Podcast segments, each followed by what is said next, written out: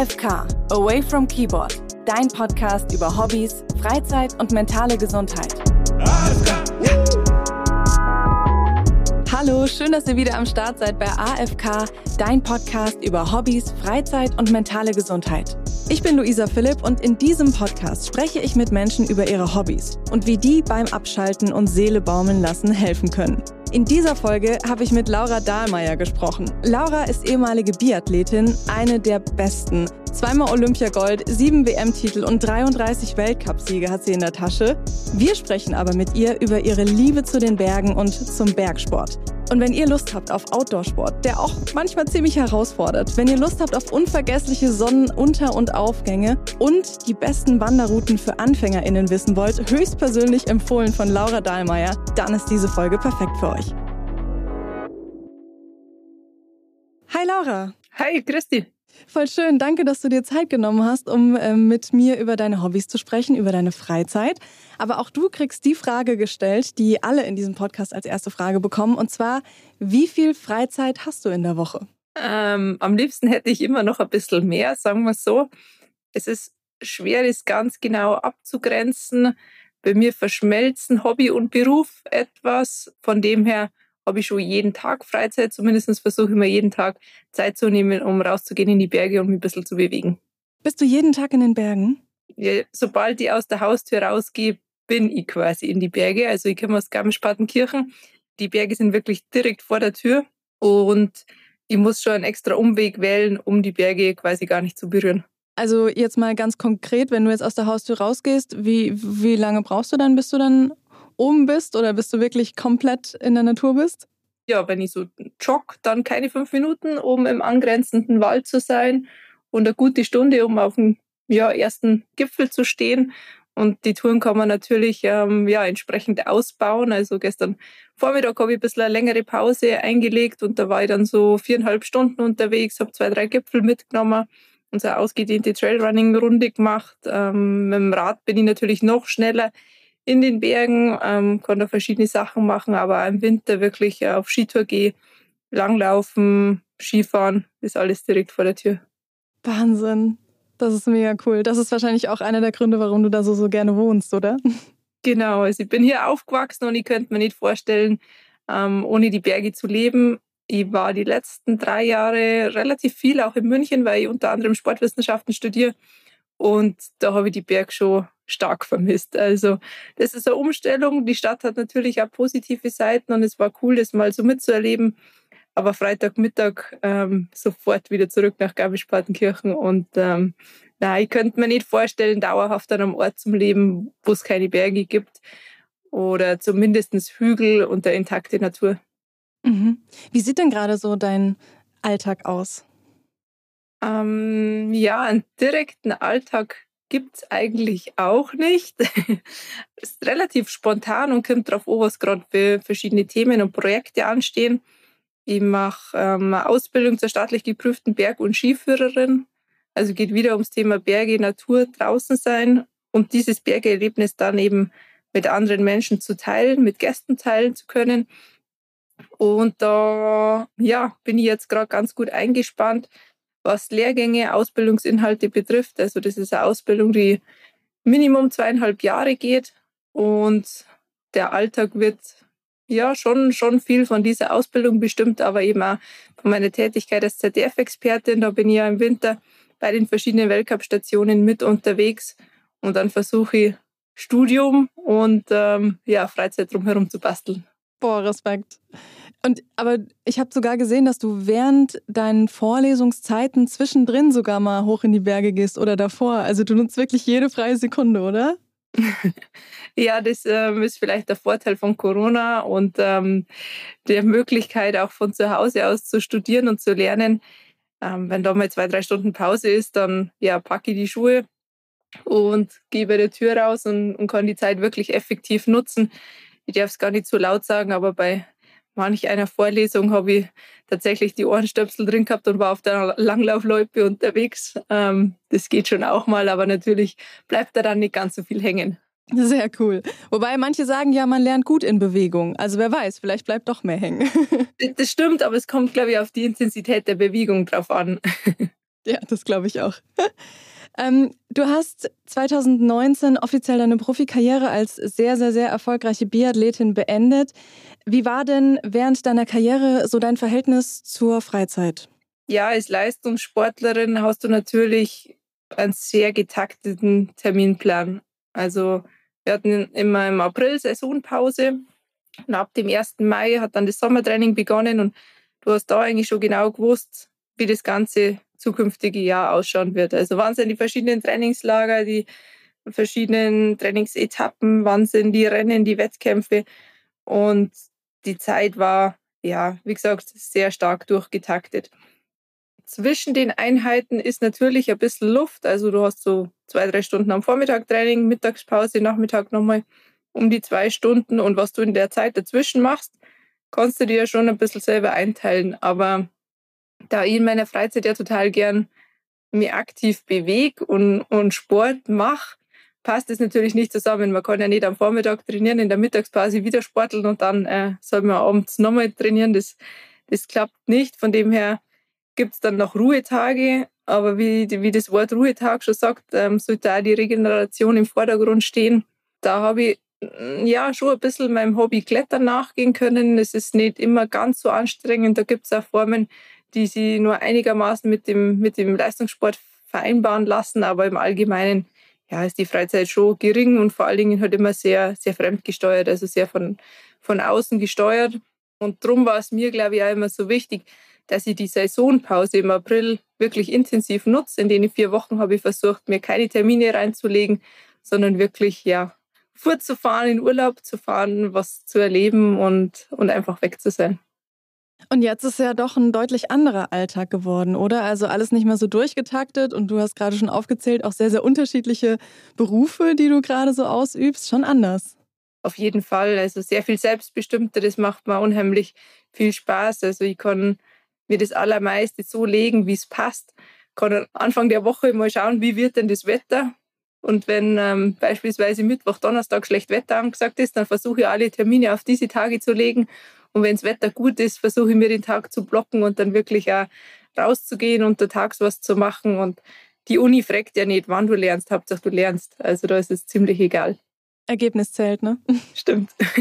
Hast du, also der Podcast heißt ja AFK, Away from Keyboard. Wir wollen ja auch da, darum sprechen, so wie man weg von Bildschirmen kommt. Ich habe gerade das Gefühl, außer äh, für Vorlesungen und vielleicht fürs ZDF hast du gar nichts mit Bildschirmen zu tun. Mm, stimmt nur bedingt. Also mittlerweile funktioniert die Welt ja schon oder findet sehr viel im Internet statt, sehr viel am Computer. Also ich sitze schon öfter da, egal ob es ähm, jetzt Freizeitplanung betrifft. Also wenn ich sage, okay, ich gehe auf Tour, ich gehe zum Bergsteigen, beschäftige ich mich ja im Vorfeld ähm, mit, mit der Tour, mit dem Gebiet, wo ich hinfahre. Und es ist natürlich auch Teil der Bergführerausbildung, intensive Tourenplanung zu betreiben. Das mache ich schon am Laptop. Natürlich gibt es da schon auch noch sowas wie Social Media. In die Falle tappe ich auch ab und an. Es ist natürlich eine super Plattform, um meine Follower zu zeigen, was sie denn den ganzen Tag so machen, was sie treibt. Es ist ein sehr selbstbestimmtes Medium. Ich kann entscheiden, was will ich wann mit wem teilen. Aber es ist natürlich schon also ein bisschen ein Zeitfresser und ähm, ja, ich ertappe mich ab und an, dass ich schon zu viel da ähm, im Social Media rumsuchtel am besten ist für mich, wenn ich wirklich draußen unterwegs bin, da mache ich oft einfach das, das Telefon aus, gehe in Flugmodus und versuche den ganzen Tag im Hier und Jetzt zu sein und schalte es dann erst abends wieder an. Cool. Theoretisch hat man ja wahrscheinlich auch ganz, ganz oben auf dem Gipfel immer auch gutes Internet, wenn man das möchte, oder? Es kommt darauf an. Also es gibt nach wie vor bei uns viele Täler und Gebiete, wo man sehr schlechte Netzabdeckung hat, aber mittlerweile ist es so, dass du aus ja, manchen Klettertouren sogar ähm, ja, Videotelefonie machen könntest. Ja, krass. Aber so ein bisschen Verbindung ist ja auch für die Sicherheit ganz gut. Oder hast, nutzt du da andere Systeme, dass dich jemand theoretisch finden könnte? Ähm, na, da habe ich schon das Handy mit dabei. Also die Notrufnummer geht ja fast immer. Und für das habe ich auf jeden Fall als Backup mit dabei. Natürlich benutze ich das Telefon auch, um Fotos zu machen, einmal ein Video zu machen und ich habe verschiedenes Kartenmaterial auf dem Handy, auch in Offline-Form. Und das ist natürlich eine sehr smarte Lösung, um zu navigieren. Also nicht mehr die großen Papierkarten, sondern einfach mit dem Handy mit GPS, Positionsbestimmung und so weiter. Jetzt hast du gerade schon Instagram angesprochen. Du hast ja 160.000 FollowerInnen. Das ist schon echt eine, eine Menge. Gerade hast du gesagt, das ist ein sehr selbstbestimmtes Medium. Macht es dir auch manchmal Druck? Puh, na, tatsächlich. Also Druck macht es mir, glaube ich, nicht. Es frisst Zeit, ja, aber Druck verspüre ich dadurch eigentlich nicht. Voll gut. Ja, na, ich, ich versuche authentisch zu sein. Also bei mir ist so, ich plane jetzt meine Aktionen nicht ähm, aufgrund dessen, dass ich sage, okay, ich kann da irgendwie Content kreieren, sondern ich mache das, was ich mache und versuche meine Fans da mitzunehmen. Und wenn es ihnen gefällt, dann umso besser. Und wenn nicht, dann müssen sie halt jemand anderen folgen. Ja, das klingt sehr selbstbestimmt. Laura, wenn wir jetzt zusammen mal eine virtuelle Me-Time-Liste erstellen müssten mit Dingen, die dir einfach so richtig gut tun, wo du sagst so, boah, wenn ich das mache oder das esse oder so, dann das tut, das ist so richtig balsam für die Seele. Was müsste auf deine Me-Time-Liste drauf? Richtig guten Kaffee, der muss definitiv da drauf. Eine Morgen-Yoga-Routine müsste drauf. Eine Klettertour in perfekten Fels mit guten Freunden. Sonne. Sonne tut mir echt gut. Ähm, Sonne und Tageslicht. Nichts Schlimmeres, wie wenn es dunkel und grau ist. Ja, ich glaube, das sind so die, die wichtigsten Sachen. Und dann natürlich Pulverschnee. Also echt fluffy, weicher Pulverschnee. Der ist sensationell gut. Na klar. Ich finde, das ist eine sehr, sehr coole Liste. Das ist fast schon so eine Liste für einen perfekten Tag. Also guter Kaffee und dann guckt man raus und die Sonne scheint und dann macht man eine Runde Yoga und dann hat man einen richtig geilen Klettertag mit Freunden und dann auch noch meinetwegen die Abfahrt mit Pulverschnee. Also das klingt perfekt. dann fehlt vielleicht nur das Saunaerlebnis und abends schön zum Essen gehen, wirklich den Tag nochmal mit Freunden ausklingen lassen. Ja, dann sind wir im Urlaub. ja, das stimmt. Und es ist so cool, dass du so viel davon vor der Haustür hast und das auch quasi, ja, während den ganz normalen Arbeitstagen so nutzen kannst. Das ist echt, das ist echt mega. Wir wollen jetzt noch mal ein bisschen mehr über ja, dein Lieblingshobby. Ich weiß gar nicht, wie ich es bezeichnen soll. Im Endeffekt sind wahrscheinlich die Berge einfach so dein Lieblingshobby. Oder vielleicht kann man sogar auch sagen, die Berge sind so ein bisschen dein Safe Space, wo du dich einfach so unglaublich wohlfühlst auch. Das würde ich auf jeden Fall so bezeichnen.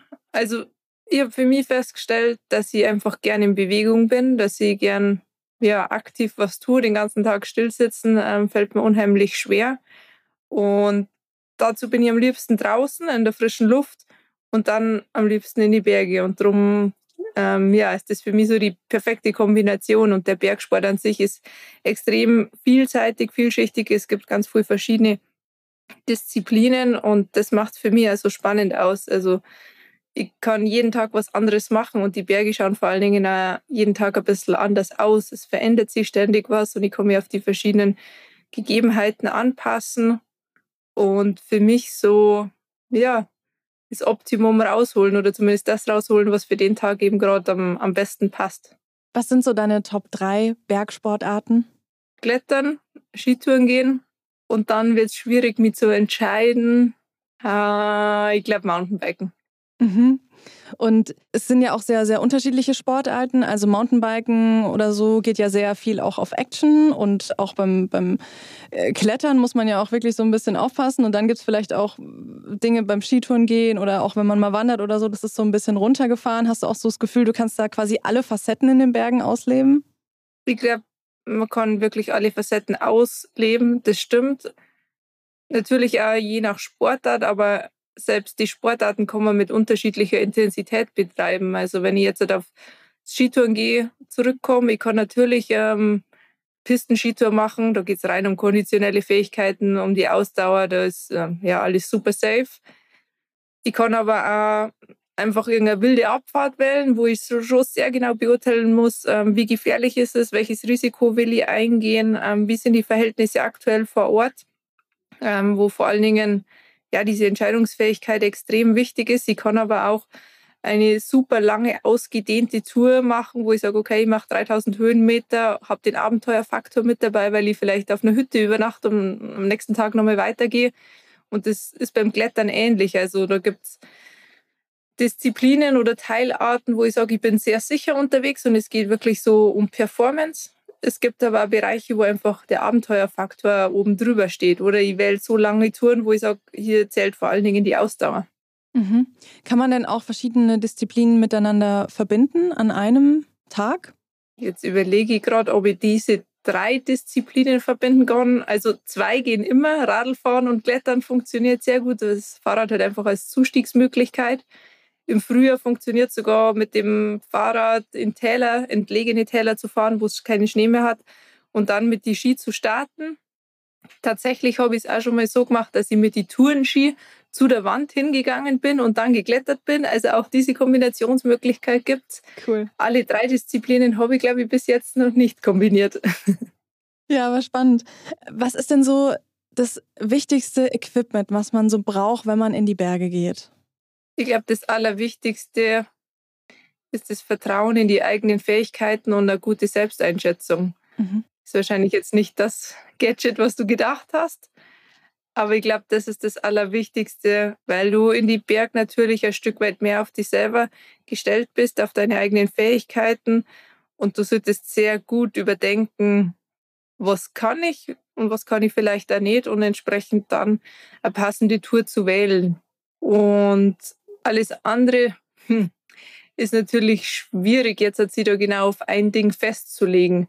Ich würde sagen, was zumindest eigentlich immer ja, was eigentlich immer mit dazugehört, ist eine ordentliche Jacke. Also zumindest eine gute Windjacke, wenn nicht sogar eine dünne Gore-Tex-Jacke. Mhm. Und dann kommt es natürlich krass drauf an, welche Sportart man jetzt macht, ne? Und dann dem, dementsprechend braucht man dann halt nochmal anderes Equipment. Klar, auf jeden Fall. Also wenn ich jetzt zum Klettern ausrückt, dann brauche ich die Kletterutensilien mit Seil, mit Gurt, mit einem Helm. Expressen und so weiter. Beim, beim Radlfahren sind es wieder andere Sachen. Da muss ich zum Beispiel schauen, dass ich äh, immer ausreichend zum Trinken mitnehme auf Tour. Ähm, wenn ich beim Skitouren gehe und unterwegs bin, natürlich die LVS-Ausrüstung, also ähm, das lawinenverschütteten Suchgerät oder ja, dass ich im Endeffekt da gut ausgerüstet bin, dass falls doch was passiert, dass ich eben ja, mir daher weiterhelfen kann. Mhm. Ich würde voll gerne nochmal auf den Punkt eingehen, den du davor gesagt hast, so dieses sich auf sich verlassen können und sich vertrauen können. Jetzt bist du jemand, der mit zwei das erste Mal auf den Ski stand und wahrscheinlich auch einfach von Anfang an ein super gutes Körpergefühl auch hat für die, für die Berge und für die Situationen, die da passieren können. Aber hat sich das für dich auch so ergeben, dass du dich quasi immer und immer besser kennengelernt hast durch den Bergsport? Ja, ich glaube, ich durfte mich schon in der Bergwelt und in der Natur auch entwickeln. Ich war schon als Kind wie du richtig gesagt hast, schon sehr früh draußen unterwegs. Meine Eltern haben das auch mit gefördert. Wie gesagt, wir waren auf Ski unterwegs, aber als Kind immer schon auf Bergtour und beim Wandern, auf Klettersteigen, die ersten Klettertouren gemacht. Und dadurch habe ich auf eine spielerische Art und Weise halt schon sehr früh den Umgang gelernt, den Umgang mit der Natur, mit den Bergen, aber auch mit meinen eigenen Fähigkeiten. Und ähm, natürlich gehört es auch dazu, dass man mal wo runterfällt und ähm, dann daraus lernt und sie verbessert und seine Fähigkeiten fürs nächste Mal verbessert. Aber es ist ja jetzt noch so. Also ich darf jeden Tag ein klein bisschen was lernen, wenn ich draußen unterwegs bin. Du hast mal in der ARD-Doku auch gesagt, dass so die Berge auch so der beste Ort sind zum Nachdenken und auch so zum Entscheidungen treffen. Warum ist das so? Ich finde, dass da die Ablenkung von außen deutlich geringer ist wie an anderen Orten. Also wenn ich daheim bin, da fällt mir ständig irgendwas ein, was ich jetzt noch tun könnte. Und ob es nur schnell die Spülmaschine ausräumen ist oder irgendwas aufräumen oder mach dieses, mach jenes. Und wenn ich draußen bin, kann ich das Handy ausschalten. Und ich finde, von der Natur geht halt eine unheimliche Kraft aus. Und wenn man wirklich in der Natur ist und sie nicht nur von der Ferne betrachtet, finde ich, spürt man das auch. Und das ist für mich die perfekte Basis, um dann auch wirklich eine gute Entscheidung zu treffen. Hast du da auch entschieden, deine Karriere zu beenden in den Bergen? Mm, hm.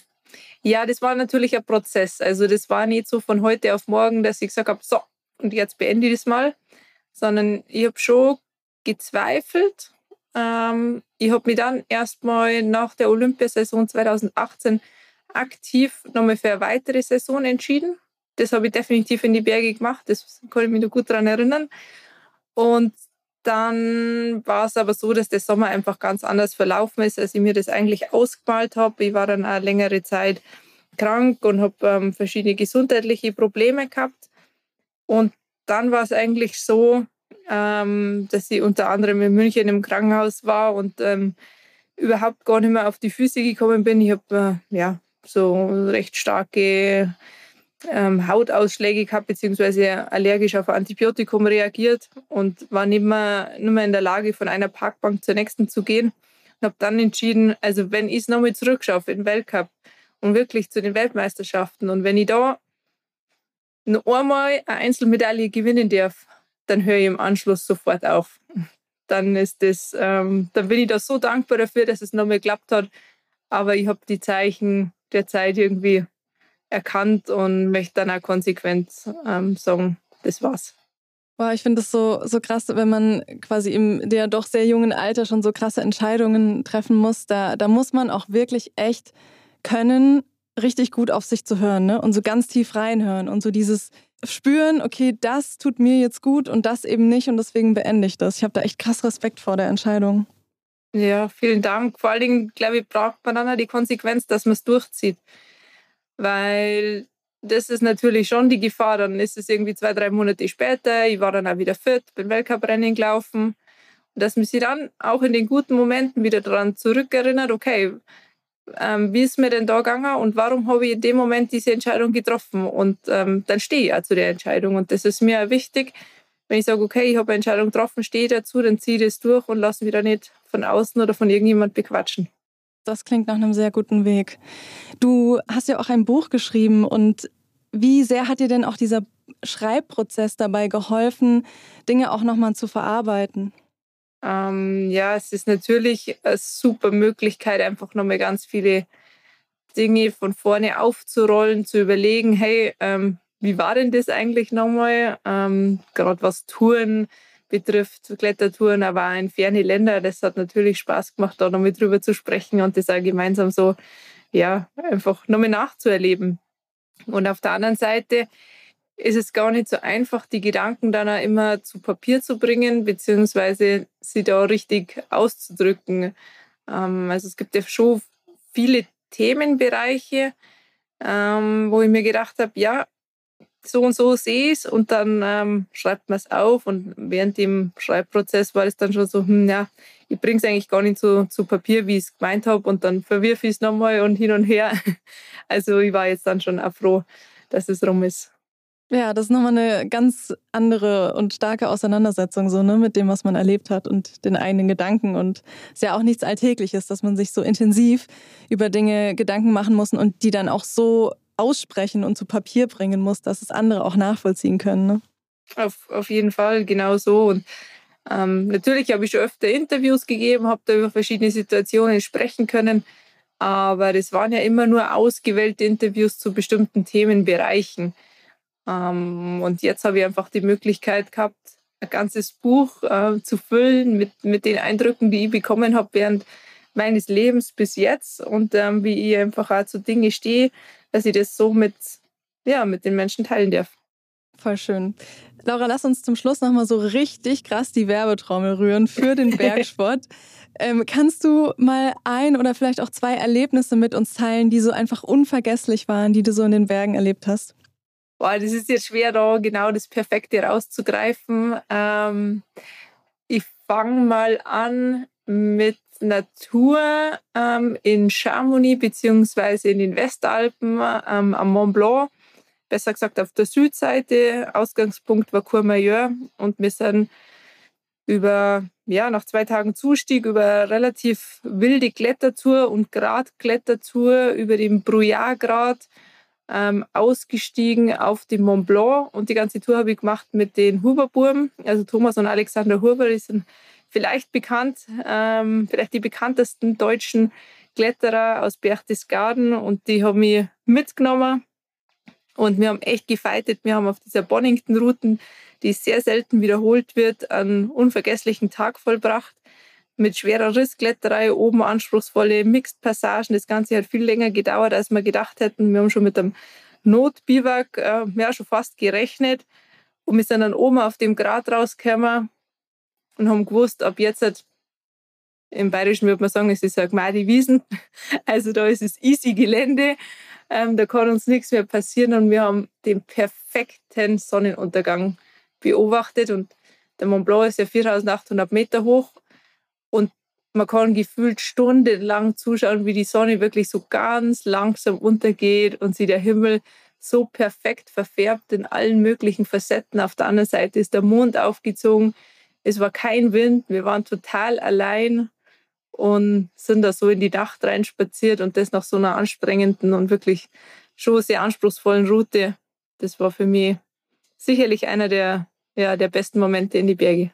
Wow, ich habe richtig Gänsehaut. Du hast auch so schön beschrieben, so bildlich. Ich habe wie so eine Postkarte vor mir. Ja, also war wirklich perfekt. Und wenn ich jetzt an einen anderen Moment denke, Gegenteil, das war Sommer, August. Und jetzt gehe ich in den Winter. Ähm, es war, ich glaube, der erste Corona-Winter ähm, in Garmisch. Wir haben super viel Schnee gehabt. Nicht den ganzen Winter, aber gerade in den Wochen, ich glaube, es war schon eher Richtung Ende der Saison.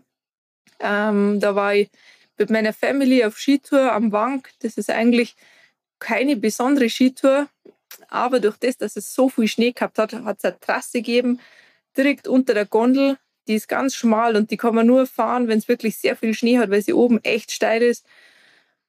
Und es war wie bei den Skifilmen aus Japan. Man kann von oben ganz direkt reinfahren und durch das, dass der, dass der Schnee so tief ist, kann man gar nicht richtig beschleunigen und kann da so richtig geniale Schwünge machen. Überall staubt der Schnee ist im Gesicht, ähm, überall verteilt und wir haben ein Grinsen im Gesicht gehabt. Es waren einfach die besten Verhältnisse und ich hätte nie gedacht, dass man bei uns in Garmisch Skifahren kann wie in Japan.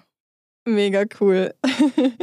Ja, man hört es dir einfach so krass an, wie, wie sehr dich das bereichert und wie, wie, wie schön es einfach für dich ist. Und vielleicht können wir ja zum Schluss nochmal so ein paar Einsteigertipps geben für Leute, die jetzt sagen, mhm. das oder ähnliches mindestens möchte ich auch erleben. Was sind denn so die wichtigsten ähm, Tipps, wenn man sagt, so ich möchte mich jetzt mal in die Berge vorwagen, vielleicht auf so einer Wandertour? Der beste Tipp ist eigentlich früh starten. Also es nichts Schöneres, als ähm, den Sonnenaufgang am Berg zu erleben. Und dann kann ich mir wirklich auf bekannte Routen begeben. Also da muss das gar nicht unbedingt der Geheimtipp vom Geheimtipp sein. Aber wenn ich einfach vor den Menschenmassen da bin, kann ich es trotzdem alleine genießen und mit einem riesen Grinsen wieder Richtung Tal wandern und die anderen sind gerade erst aufgestanden und strömen dir dann entgegen. Also antizyklisch unterwegs sein, dann ist es auch nicht so voll ein ganz wichtiger Tipp ist, Google Maps funktioniert in den Bergen nicht. Also da muss man schon auf ein bisschen ein besseres Kartenmaterial zurückgreifen. Es gibt verschiedene Anbieter, egal ob auf dem Smartphone oder doch eben die Papierkarte.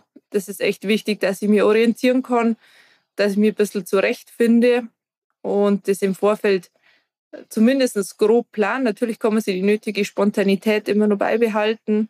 Ich glaube, das sind die wichtigsten Sachen. Was würdest du denn so ähm, vorschlagen von wegen Getränke und äh, Ernährung, die man so dabei haben müsste? Ich glaube, das Wichtigste ist dabei ein gesundes Mittelmaß. Also man erlebt alles. Es gibt nichts, was es nicht gibt. Also es gibt Menschen, die irgendwie mit einem 5-Liter-Kanister durch die Berge laufen, wo ich sage, okay, das ist dezent übertrieben. Es gibt aber auch Menschen, die kommen gefühlt gerade vom Stadtbummel und sind total äh, falsch gekleidet und haben überhaupt keine Ausrüstung mit dabei. Also klar, ein bisschen eine sportliche Ausrüstung. Ein Rucksack ist eigentlich pflichtmäßig immer mit dabei, mit Wechselklamotten, mit einer dickeren Jacke und ein Liter bis eineinhalb Liter würde ich auch immer mitnehmen. Für Notfall einen Riegel mit reinwerfen.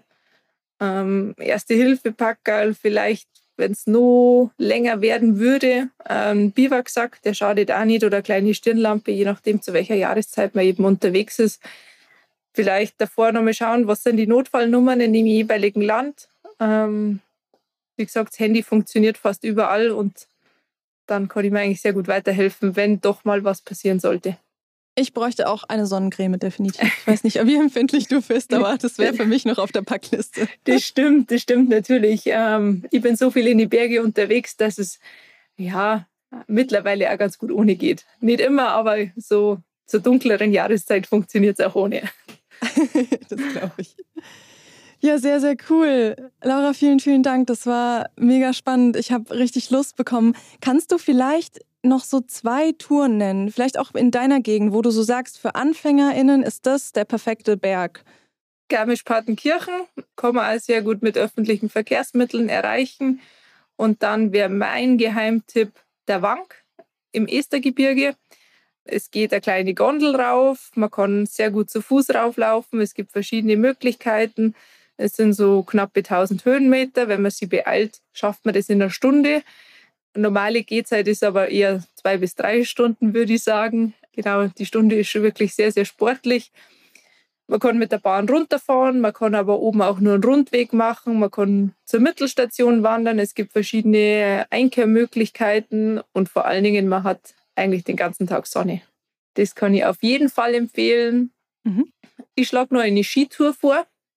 Und zwar eignet sich die auch sehr gut für Anfänger. Wenn ich sage, okay, ich möchte das Skitouren gehen, einmal ausprobieren, gibt es die Stubenhütte bei uns, die ist ähm, eigentlich im Garmisch Klassik Skigebiet und ich habe die Möglichkeit mit der Gondel ans Kreuzeck hochzufahren, beziehungsweise sogar an Osterfelder, je nachdem, und von da weg die ersten Meter mal auf der Piste zu machen, mich so ein bisschen an das, an das Gehen mit Tourenschienen und Fällen zu gewöhnen. Und dann bin ich ganz kurz im Gelände, also circa eine halbe Stunde, und dann erreiche ich schon die Hütte. Perfekter Standort und da gibt es verschiedene Tourenmöglichkeiten drumherum. Ich kann wirklich ausgedehnte Touren machen, unter anderem auf die Alpspitze. Ich kann aber wirklich ganz entspannt vor der Hütte erstmal lernen, wie das eigentlich alles so funktioniert. Das klingt sehr gut. Nehme ich beide mit. Danke dir. Sehr gern. Wir machen jetzt zum Abschluss noch vier Sätze, die du ganz schnell einfach beenden darfst. Freetime ist für mich das Beste auf der Welt. Und Me-Time bedeutet für mich? mir Zeit zu nehmen für mich, für die Sachen, die ich hier und jetzt gerne machen möchte, ohne zu schauen, ähm, was ist für andere gerade wichtig. Wenn es mir richtig schlecht geht, dann mache ich das Handy aus, nimm die Motivation in die Hand und geh raus in die Berge. Ansage. und richtig glücklich bin ich, wenn wenn ich draußen in die Berg bin, die Sonne scheint und ich ein richtig cooles Gipfelerlebnis mit Freunden teilen kann. Sehr, sehr schön.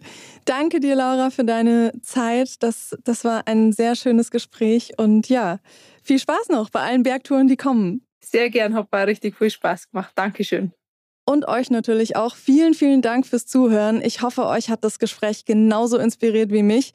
Ich würde jetzt sofort am liebsten meine sieben Sachen packen und in die Berge gehen. Also ich habe richtig Lust bekommen. Wenn es euch auch so geht oder wenn ihr Freundinnen habt, wo ihr das Gefühl habt, die Folge ist perfekt, dann schickt ihnen doch einfach gerne eine Nachricht mit dem Link zum Podcast oder empfiehlt gleich den ganzen Podcast weiter. Wir haben natürlich noch einige andere spannende Hobbys.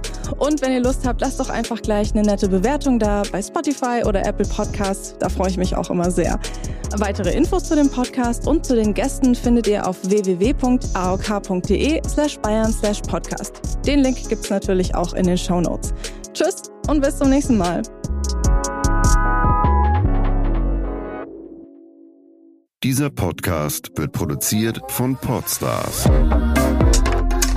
bei OMR.